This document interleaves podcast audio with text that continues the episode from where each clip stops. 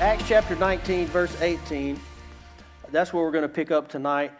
Uh, just to kind of briefly go over last week, we are in, Paul, Paul and his ministry team is in Ephesus. Now, last week I forgot to give the map to the guys in the back. So tonight we have that for you.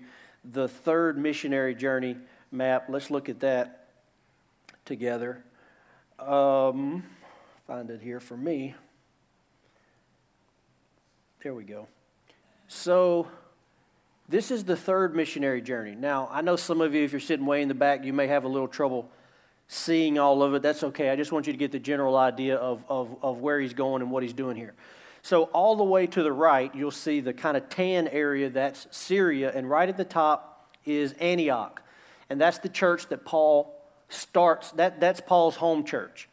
So, this is the third missionary journey. If you've been coming the whole time, you've, you've been with us through all the missionary journeys, but he's on the third one.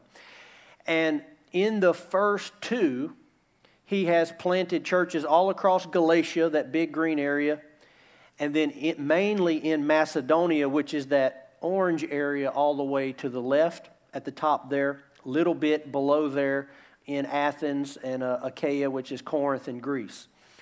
And then after, on the second missionary journey, after he was in Corinth, which was, again, the left where it says Achaia, that green kind of province there, he sailed all the way across the Mediterranean back to Antioch, and that completed his second missionary journey. So for the third one, really all he's doing is revisiting all these churches that have already been planted. He's not really establishing a lot of new churches except for the church of Ephesus. So, of course, when you read in the New Testament, the book of Ephesians, we're now reading, I would say, like the companion portion of Scripture in the book of Acts about how that church was planted. So, if you read the letter to the Ephesians, you might, you only have part of the picture. Okay, if you read the book of Ephesians, you have part of the picture.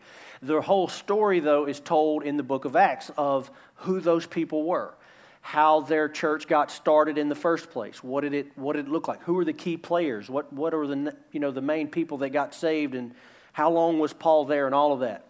So, in the first part of the missionary journey, he starts, he goes through Galatia, he visits all those churches he planted Derbe, Lystra, Iconium, all of those.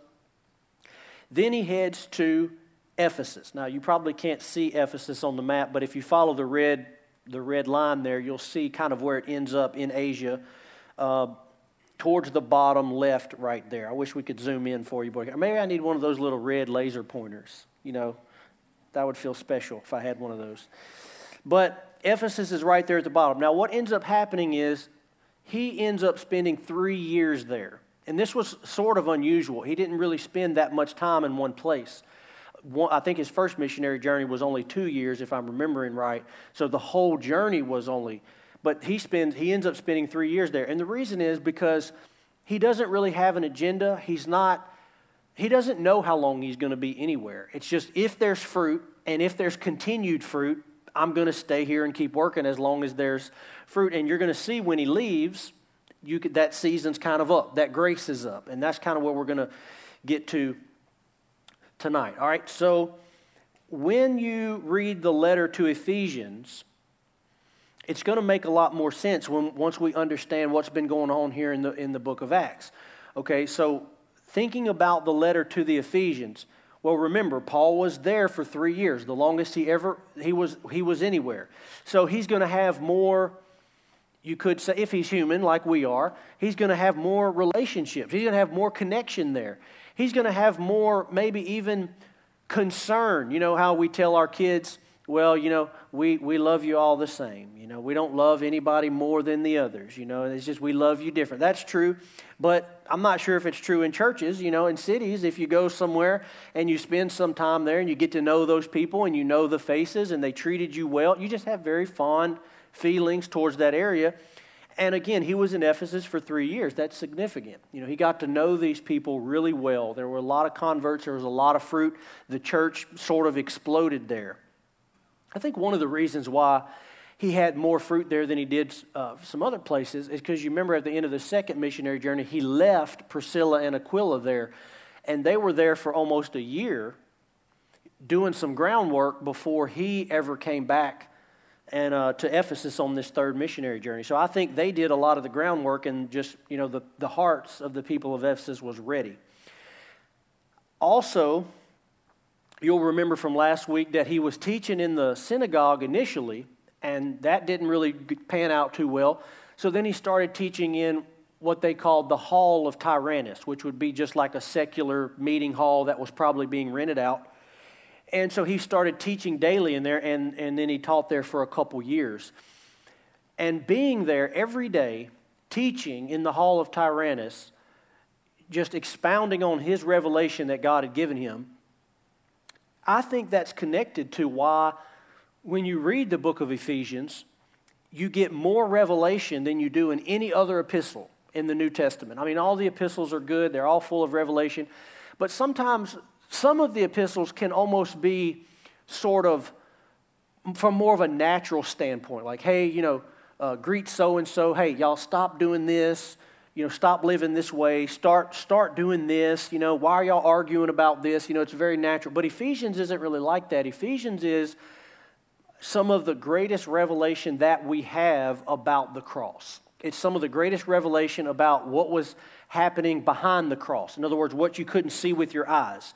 So the disciples and the Gospels, they saw with their physical eyes what happened on the cross, right? They saw the body of Jesus, the blood, the crown of thorns, the nails and that's the story they tell in the Gospels. But there's really not a lot of revelation about the significance of what was happening on the cross. You don't get that until you get to the New Testament and you start reading Paul's writings. And Paul begins to explain it was way more significant than his body being on the cross. There were things that were happening in the supernatural, there were prices that were being paid. There, there was literally ransoms that were being paid and purchased by the blood of Jesus. Things that we owed, debts that we owed. You can't see this, right? This is in the supernatural. Debts that mankind owed according to the law of God, according to the another world, another realm that we don't know anything about. We owed debts. We had become children of Satan. We were part of the family of Satan. We were on our way to hell. All of these things that you couldn't see in the natural, Paul begins to explain what happened on the cross, all that was resolved. All that was resolved. And mankind was redeemed. We were adopted. We were forgiven. We were justified. All these words that he uses, you know, these big gospel words justification, redemption, you know, propitiation, which means for the sins to be atonement. All of these things. Paul explains all of this, uh, most of it in the book of Ephesians. And I have to think that the reason why we get it in Ephesians is because it's what he was teaching in the Hall of Tyrannus.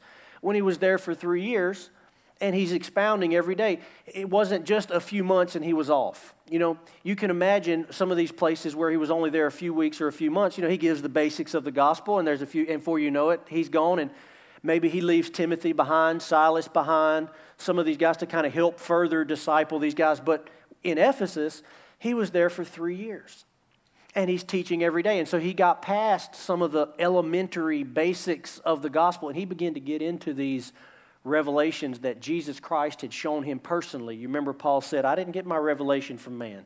He said, God, Jesus showed it to me personally.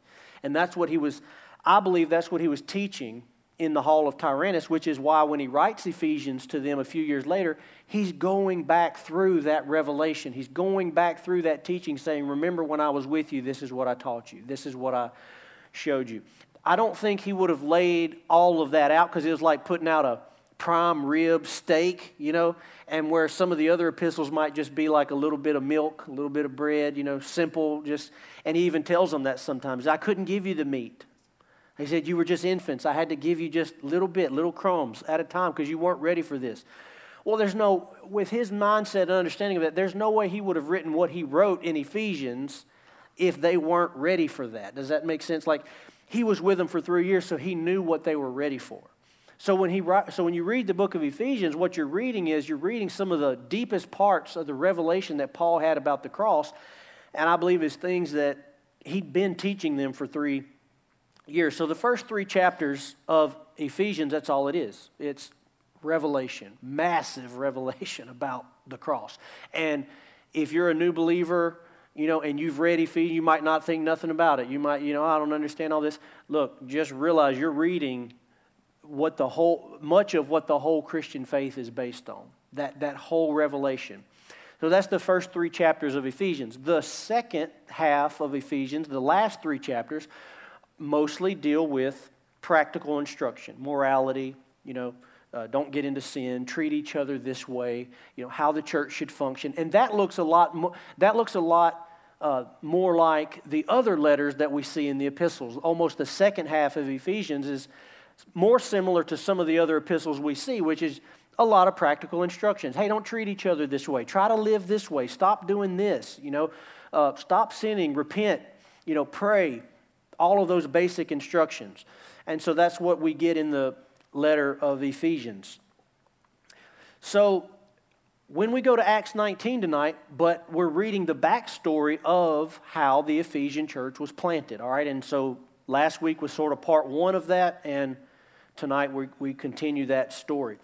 So, Acts 19 18, this is where we left off. We actually read this verse last week. It says, Also, many of those who were now believers came confessing and divulging their practices, and a number of those who had practiced magic arts brought their books together and burned them in the sight of all. And they counted the value of them and found it came to 50,000 pieces of silver. So the word of the Lord continued to increase and prevail mightily. So this is after Paul's been lecturing in the hall of Tyrannus. And then now you've got all of this witchcraft and, and false religion and things like that that they've been practicing. They're repenting, they're burning their, their books, you know, they're, they're leaving their old way of life and they're following Christ. Verse 21. Now, after these events, Paul resolved in the Spirit to pass through Macedonia and Achaia and go to Jerusalem. Let's put up the map again of the third missionary journey. So, after the book burnings that we read about, it says that Paul resolved in his spirit to pass through Macedonia. You see that all the way to the left in the orange. So, what's he doing? Well, he's going to go visit the other churches that were planted. He's going to go visit Philippi. He's going to go visit Thessalonica. He's going to go visit Berea. He's going to go down to Achaia and visit Athens. He's going to go visit Corinth. This is his plan, right? And then it says, notice what it says he was going to go to Macedonia and Achaia and then go to Jerusalem. All right, so if we look back at the map, Jerusalem is all the way back where he started, all the way back in Syria. So he was going to go back through, he was going to visit Macedonia, Achaia, all of that, and then he was going to pass probably through the Mediterranean Sea.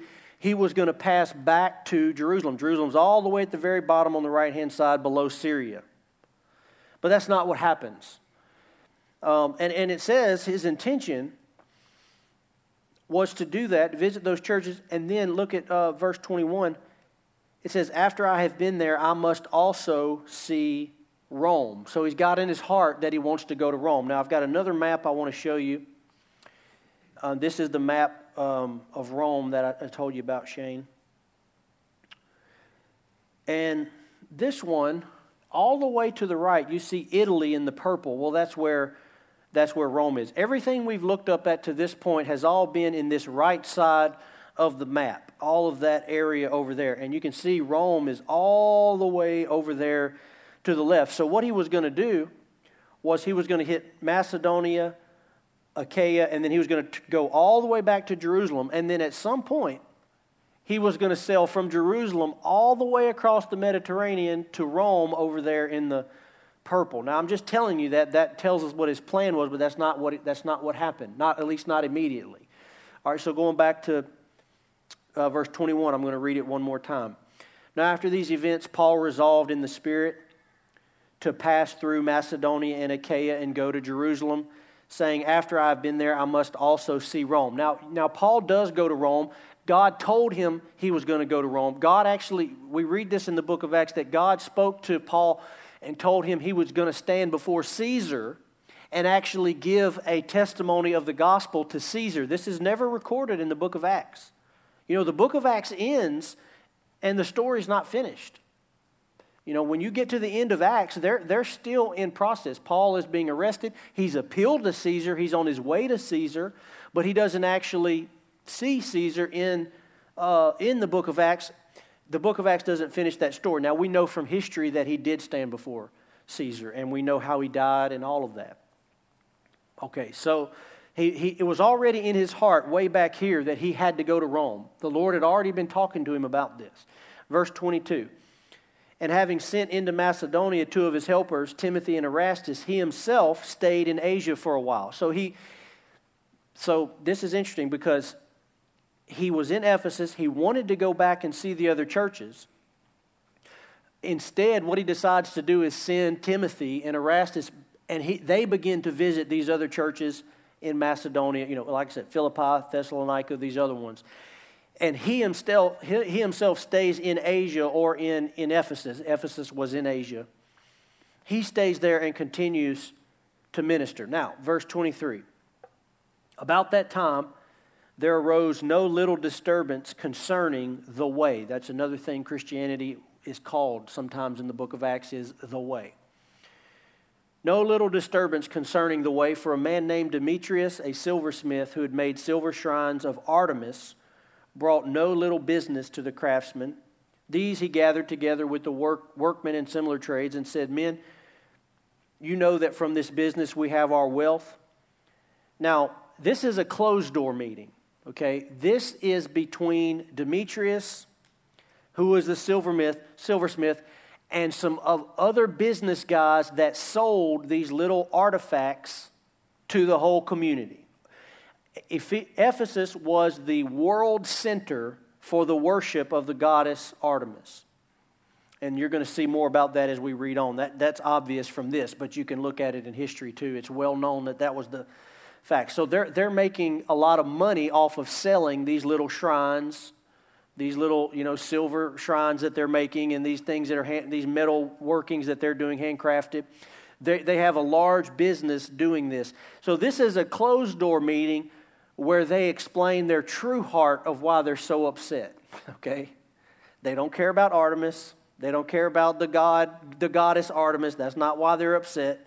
They're upset because their business model is being affected. And we see that in this closed door meeting. Now, in a minute, they're going to have more of a public forum about it, and they don't mention anything about their business. They don't mention anything about their wealth. They don't bring that point up. At that point, it's all about the great goddess Artemis and how beautiful she is and wonderful she is and etc. But we get her real motive, their, their real motive right here. So Demetrius, silversmith who made silver shrines for Artemis, brought no little business to the craftsmen. These he gathered together with the workmen in similar trades and said, Men, you know that from this business we have our wealth. And you see in here that not only in Ephesus, but in almost all of Asia, this Paul has persuaded and turned away a great many people, saying that gods made with hands are not gods. Well, he was right. that, that was the truth. But they didn't care about that. Verse 27 And there is danger not only that this trade of ours may come into disrepute, but also that the temple of the great goddess Artemis may be counted as nothing, and that she may even be deposed from her magnificence, she whom all Asia and the world worships. So we know that from this very clearly they were most upset because their business was being affected. Now, you remember when we read last week, from Paul preaching for three years in Ephesus, it, the Bible says that it was spreading to all of Asia. The whole uh, province of Asia, which was one of the biggest provinces in the Roman Empire, was being reached. And they all worshiped the goddess Artemis, and they were all abandoning Artemis. And so they don't care about these little trinkets and these little statues anymore. So across the whole province, now their business is being affected, and they're upset about it. So Artemis worship was a big deal in Ephesus and all of Asia, but Ephesus was the center of it. Now, I have a picture I want to show you of the, the temple of Artemis because it was actually one of the seven wonders of the world. And uh, let's see if we'll get it up in a minute. But this is just a, a drawing, this is just a rendering. Um, it's because the remnants of it are actually still there. What's cool about the city of Ephesus, which is modern day Turkey, is a lot of the remnants of these things that the scriptures talk about are still there. I mean, you, you can go stand in some of these places um, that are mentioned in these passages we're reading right now, and this, was, this is one. The, the temple of Artemis was one of the seven wonders of the world, and it was, it was beautiful, and people would come from all over to worship. Any, anybody that was worshiping Artemis would come there. And this is where Paul's doing his ministry for three years. If you go to Ephesus today, there are still like cornerstones and some of the columns that are still there. It's you know basically rubble now, but uh, you could still you could still see it. So verse 28 it says, When they heard this, they were enraged and were crying out, Great is Artemis of the Ephesians. So the city was filled with confusion, and they rushed together into the theater, dragging with them Gaius and Aristarchus, Macedonians who were Paul's companions in travel. Now, I have another picture of the theater that I want to show you because this is one of the most intact uh, things that's still there. This theater in Ephesus is still there. And this, this is the theater where they, where they went to. Now, if you look at the very bottom on the sidewalk, those are people down there. You can see how tiny those people are. This was a big theater. So you can just leave that up while I read this so you kind of can envision this. But the city was filled with confusion, and they rushed together into the theater, dragging with them Gaius, Aristarchus, uh, Macedonians who were Paul's companions in travel. But when Paul wished to go in among the crowd, the disciples would not let him, and even some of the Asiarchs who were friends of his sent to him and were urging him not to venture into the theater. They didn't want him to die, right? That you know they didn't want. They'd already taken some of the companions. The, this place is getting you know it's basically like a riot. I mean the city is in confusion. Some of them don't even know why they're there.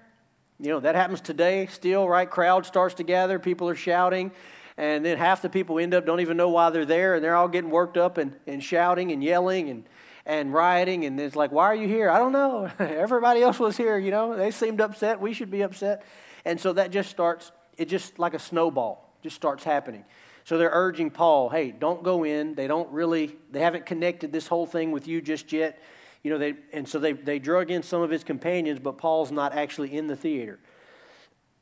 now, verse 32 some cried out one thing, and some another, for the assembly was in confusion, and most of them did not know why they had come together.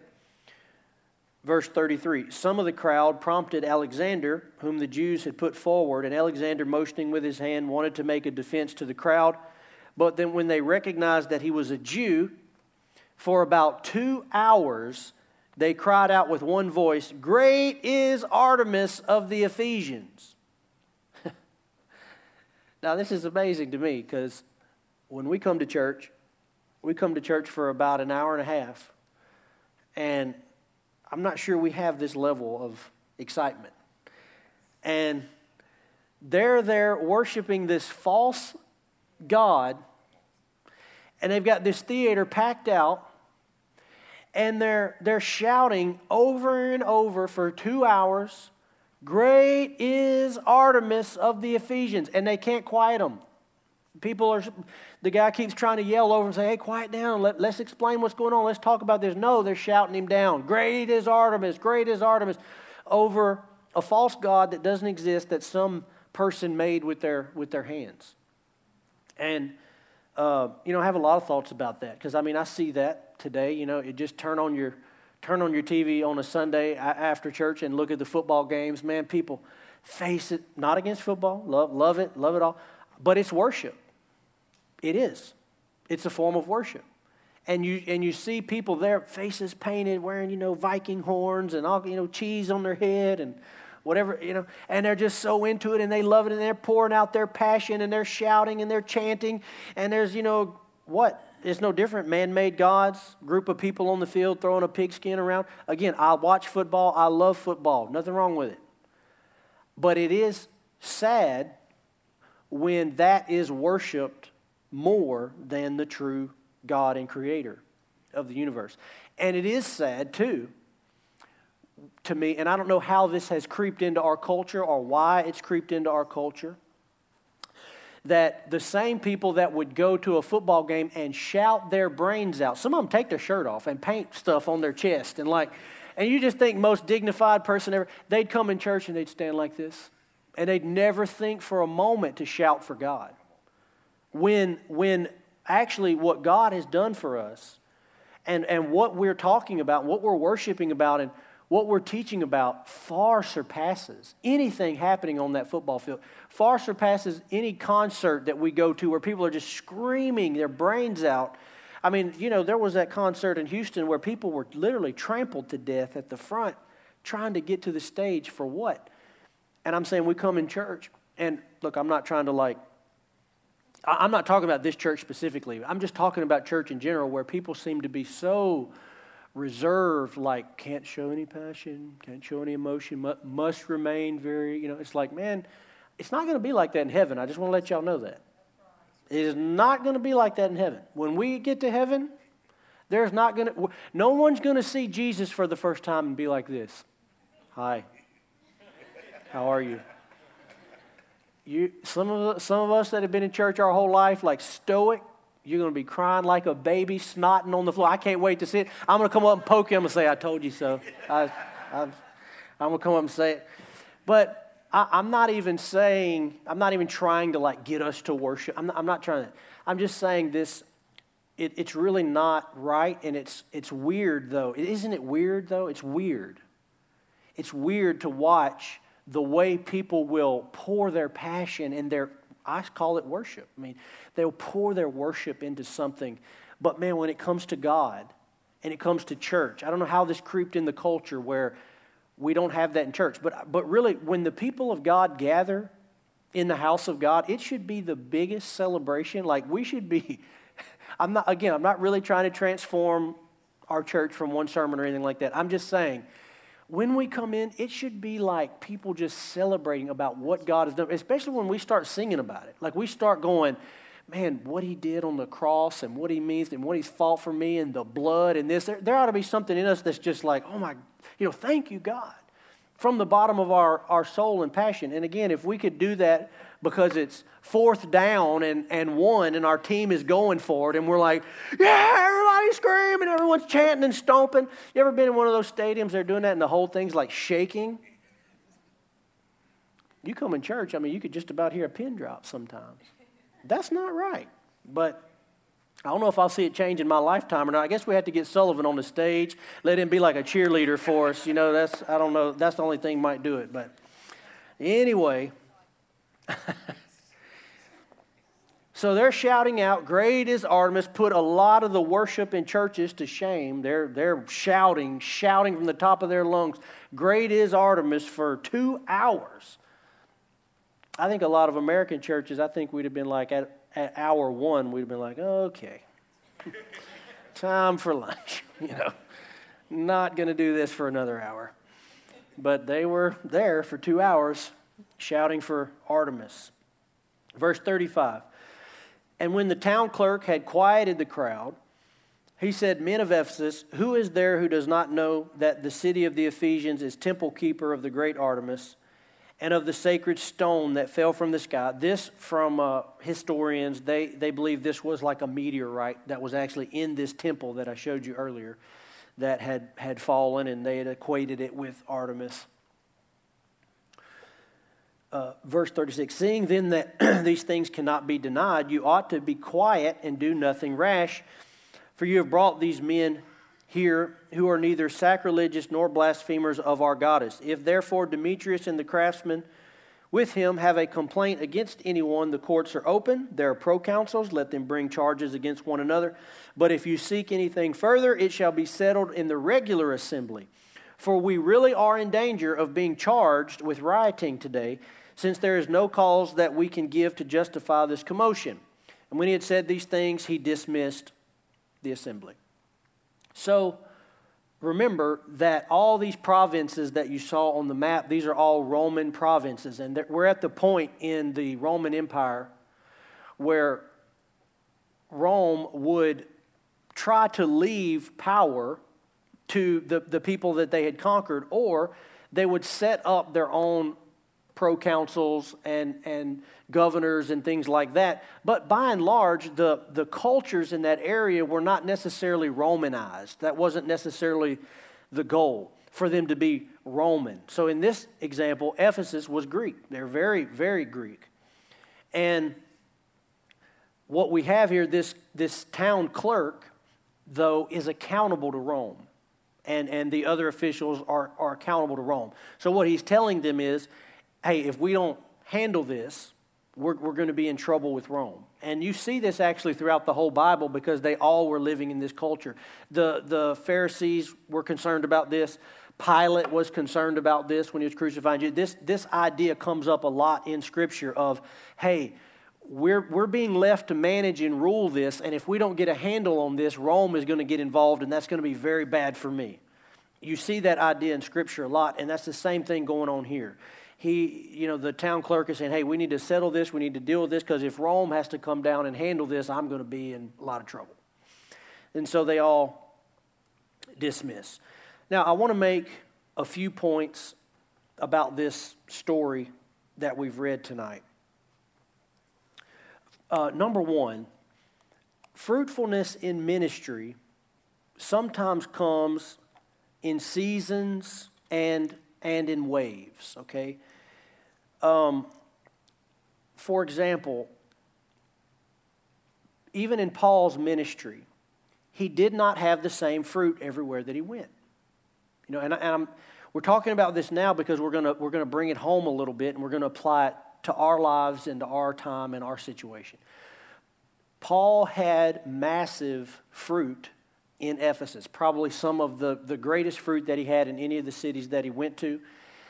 And it lasted beyond him because he wrote the letter to Ephesians, and we still are, you know, receiving from that fruit today. But fruitfulness in ministry sometimes comes in waves and in seasons, and you don't always have the same fruit that you had just because last week or last year you had this, or with this person you had great success, and then you might do the exact same thing with another person and have no success. It, that's how ministry is. Paul seemed to understand this very well. Even Jesus told his disciples when they were going to you know, spread the gospel, he said, If you come to a city and they reject it and they don't want anything to do it. He said, Wipe the dust from your feet and move on to the next city, knowing that you're not going to have fruit everywhere or with every person or in every season or in every city the same. And, and I've learned this in ministry that sometimes fruitfulness in ministry comes in season and waves. But um, what I've endeavored to do and what I think Christians ought to do is to be constant. So the, the fruit may be sky high in one season, and in another season, it may seem like, man, we're doing the same strategy, the same work, and we have a tenth of the fruit that we were having. Yeah, but you stay constant. You stay constant. See, God taught me this real early in the ministry because when, when I first got into the ministry, um, I was 15 years old, and the pastor of the church we were going to asked me to start ministering in the youth. And I was only 15. I mean, I, I just was not ready, you know, for that. But I love, he knew how much I loved the Lord and I loved the word and I was going to do whatever. But, you know, I, I, I was very, very young in the ministry. And so one of the first things they asked me to do was preach to the youth Sunday school class. That's when back when we used to have Sunday school on Sundays. I don't know if some churches still do that but we would have Sunday school at 9:30.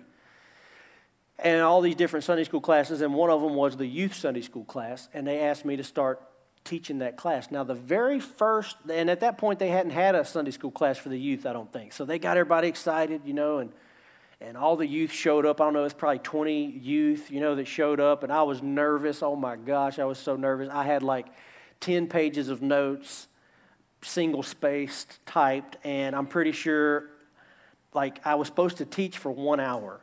And I remember thinking to myself that I want to over prepare so that if I run out, you know, I'll have extra. Well, I went through the stuff and all the extra, and I was done in 15 minutes.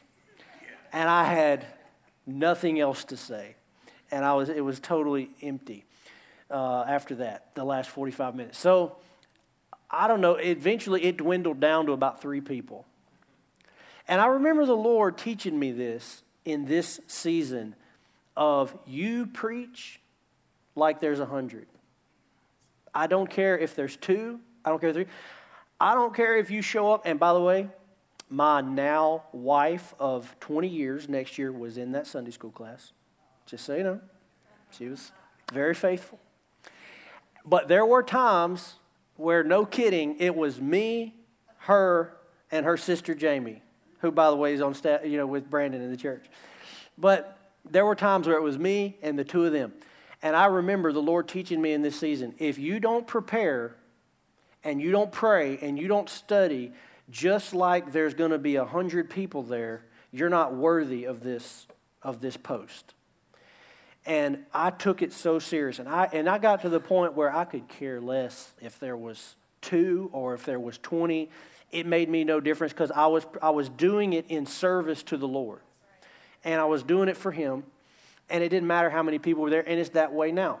You know, if, if it's on if it's on Sunday and the place is full, or it's on Wednesdays and we're not as full, or we've got a group meeting of five or ten, it doesn't matter. There's a, there's a certain attitude and heart that goes into it, regardless of how many people are, because you're not really doing it for the people anyway, you're doing it as unto the Lord.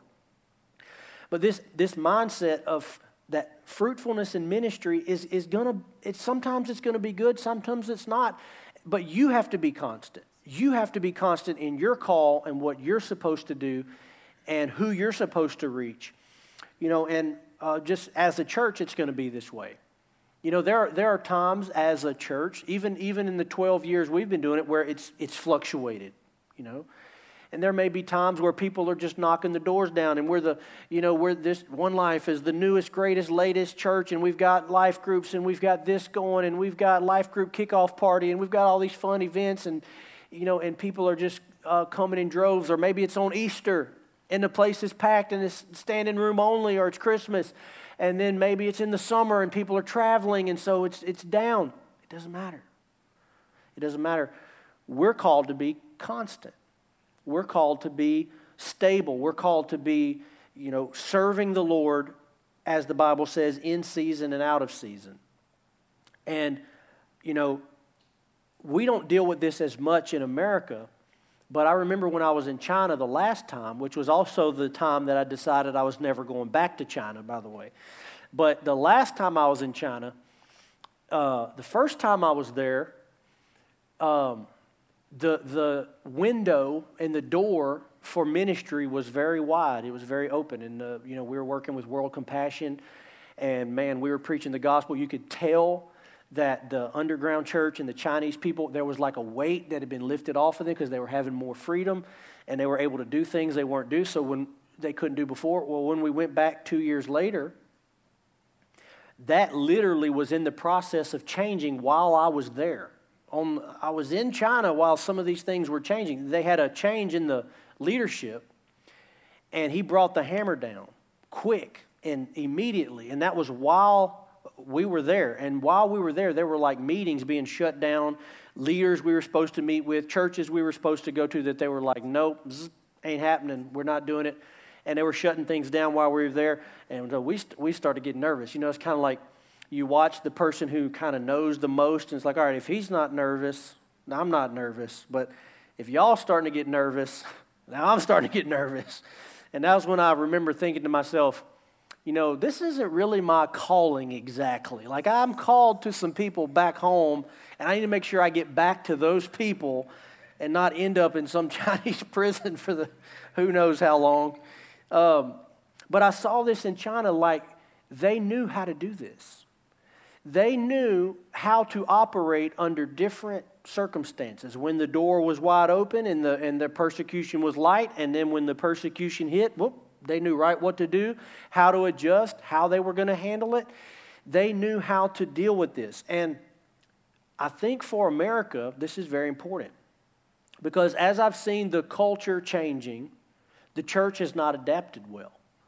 Right? As, as the culture has become less tolerant of Christianity, less accepting, more hostile towards Christian beliefs on really fundamental things marriage, gender, sexuality, you know, these types of things. As the church, as the cultures become hostile towards the church's beliefs on those things, well, I haven't seen the, in a lot of ways, I haven't seen the church remain constant and learn how to do ministry in both seasons. I've seen the church sort of shrink, shrink in, be quiet, you know, drop. and, and not really stay constant like we, like we should. And across the board, church attendance is, is dropping by and large across America. Now, not in every denomination and not in every church. There are churches, there are churches that are growing, denominations that are growing. But if you just take everything together, church attendance is, is dropping. Well, there, there's a lot of reasons for that. But my only point is this to tell you tonight, okay? Because that's all we have control over is encourage yourself, decide who you're going to be and what you want to do as a servant of the Lord. And you got to understand everything else is going to go up and down. And you have to remain constant. I don't know about you, but I'm ready to do ministry in any circumstance. I'm ready to do church in any circumstance. If, if the culture accepts it, if they reject it. If the government is for us or against it, it, it doesn't matter. I'm ready to do ministry in whatever because that's how Paul was. And so he went to places where he was accepted, he went to places where he wasn't. And he had the same strategy. He went to the synagogues, he preached to the Jews. If they didn't accept it, he went to the Gentiles. This was happening over and over and over again. And what I believe is pleasing to God is well trained soldiers that are ready for whatever circumstance presents itself. And that's what I want us to be. Amen. 2 Timothy 4 1 Actually, I want to read two passages out of 2 Timothy because Timothy was Paul's son in the faith. He was his number one disciple. And in this letter to him, this is what he says 1 Timothy 4 uh, 2.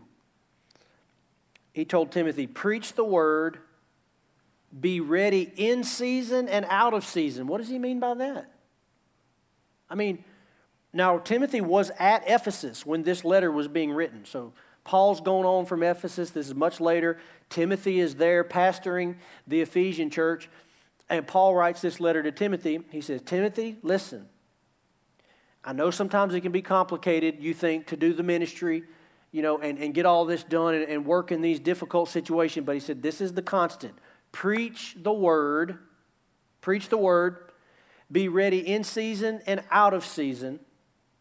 That means be ready when the season is prosperous. Be ready when the season is fruitful. Be ready when people are receiving it and they want to hear it. Be ready when people are, are hungry and they're, they're beating the door down to hear the word. Be ready, then he says, out of season when nobody wants to hear what you got to say. Be ready out of season when it's not popular. Be ready out of season when the culture is fighting it and, and they don't want any part of it. See, I've experienced both, and I know there's some of you that are older than me that you even more so. But just in my short time, I've seen the acceptance and then the rejection of the Word of God in our culture. So he tells Timothy, look, preach the Word, be ready in season and out of season to what? Reprove, rebuke, and exhort with complete patience. For the time is coming when people will not endure sound teaching but having itching ears, they will accumulate for themselves teachers to suit their own passions and will turn away from listening to truth and wander off into myths. As for you, always be sober minded, endure suffering, do the work of an evangelist, fulfill your ministry. In other words, the world is going to go crazy around you. And there's going to be people that have itching ears, and they will accumulate for themselves teachers to suit their own passions. Now, I don't know exactly what generation Paul had in mind when he said this. I mean, it could have been a, a, a, time for Timothy, it could have been our generation, it could be something after us. But man, when you see today the things that are going on in our, in our nation and the things that are happening, not in the world, in the church, in the pulpits of the church, uh, I was going to tell you to Google it, but I, I'd be scared what you'd see. But but yeah, Google it.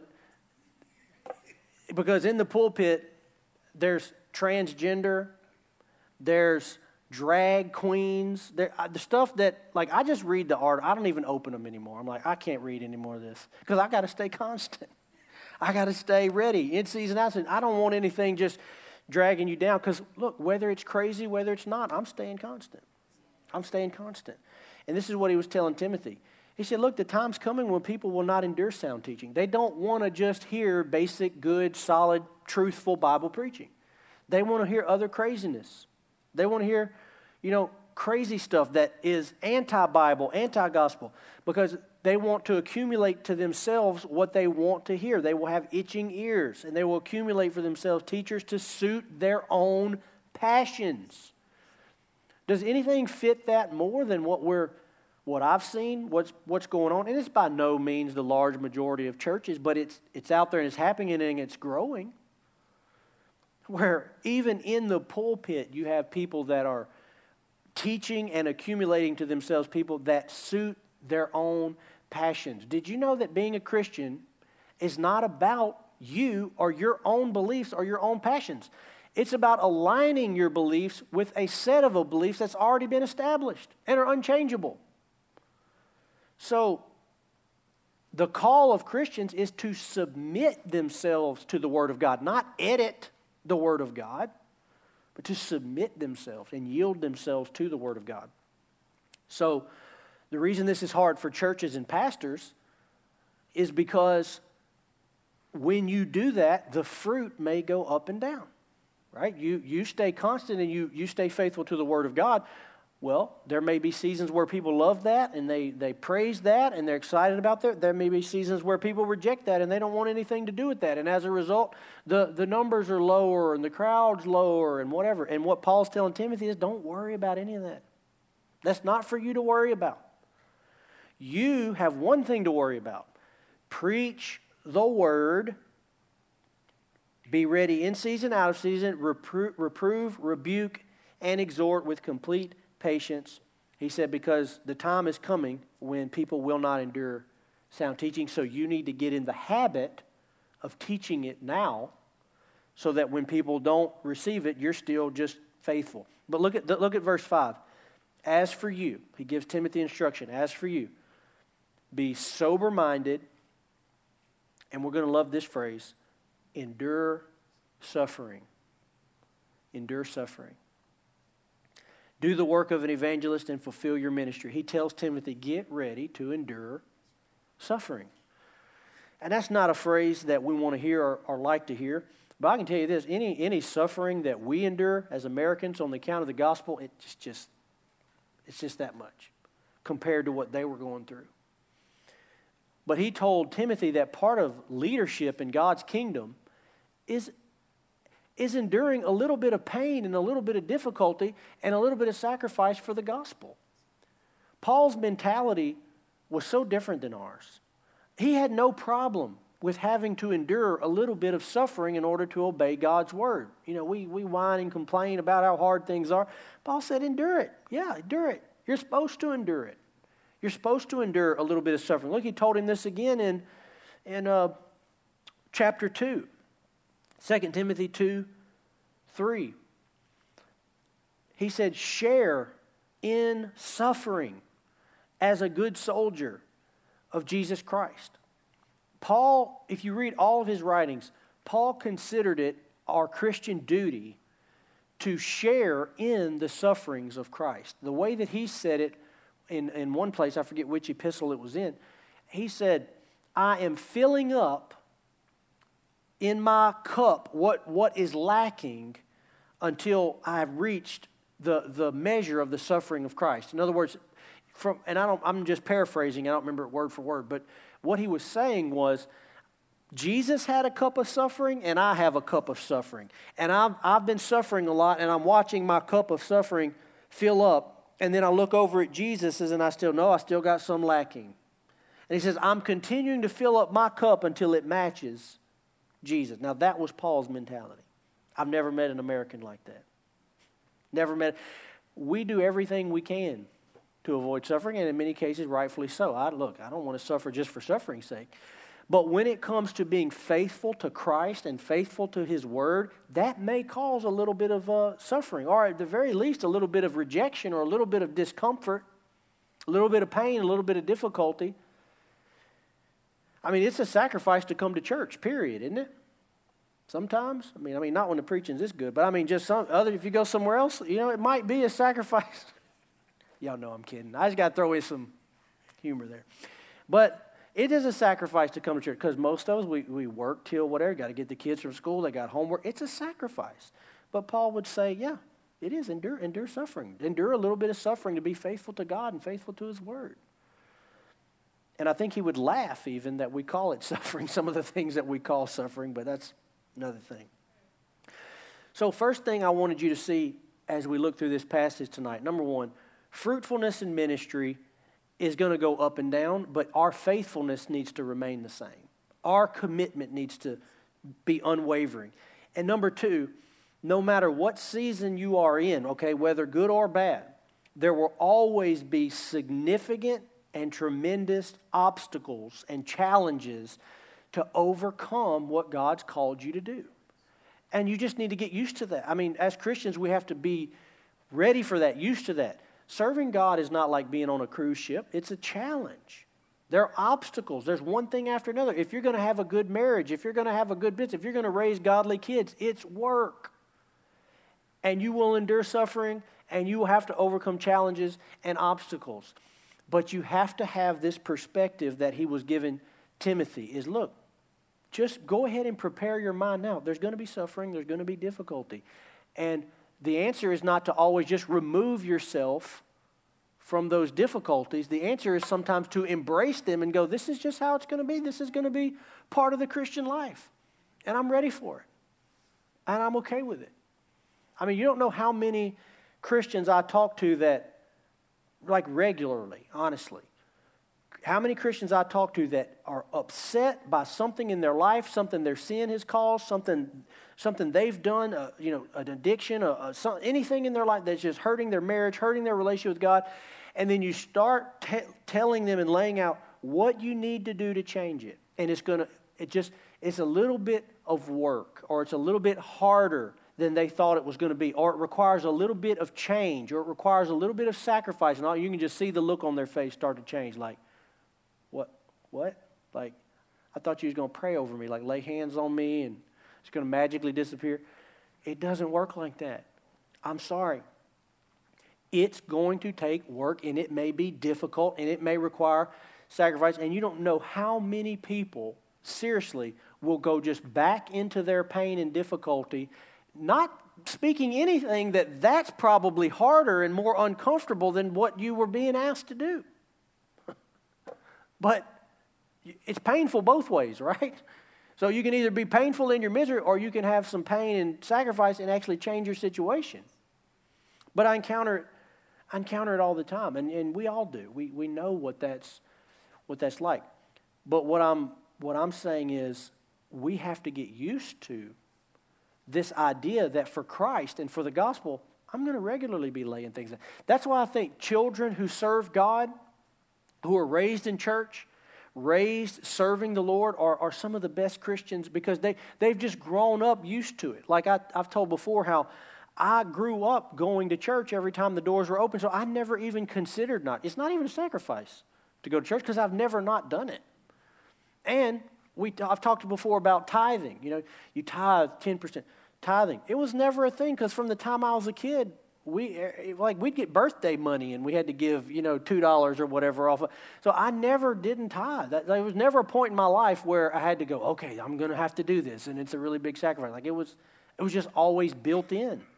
And I think there's power in that to teach kids from the time they're young of like serving God's a sacrifice. It is a sacrifice to go to church. It is a sacrifice to It is a sacrifice to pray. It is a sacrifice to read your Bible. But you get a kid getting up in the mornings, reading their Bible, and praying when they're young, they'll do it for the rest of their life. They'll do it for the rest of their life because they'll build that habit in and it'll become part of their routine and part and then when they don't do it, they'll miss it. But this is and some of us weren't raised like that, but being a Christian is hard work and it requires sacrifice. But when I read these stories of Paul, I think, yeah, it is, but it's almost embarrassing sometimes the level of sacrifice and work that we have to do for the gospel compared to what compared to what Paul and these guys did. So in a lot of ways we're getting off easy.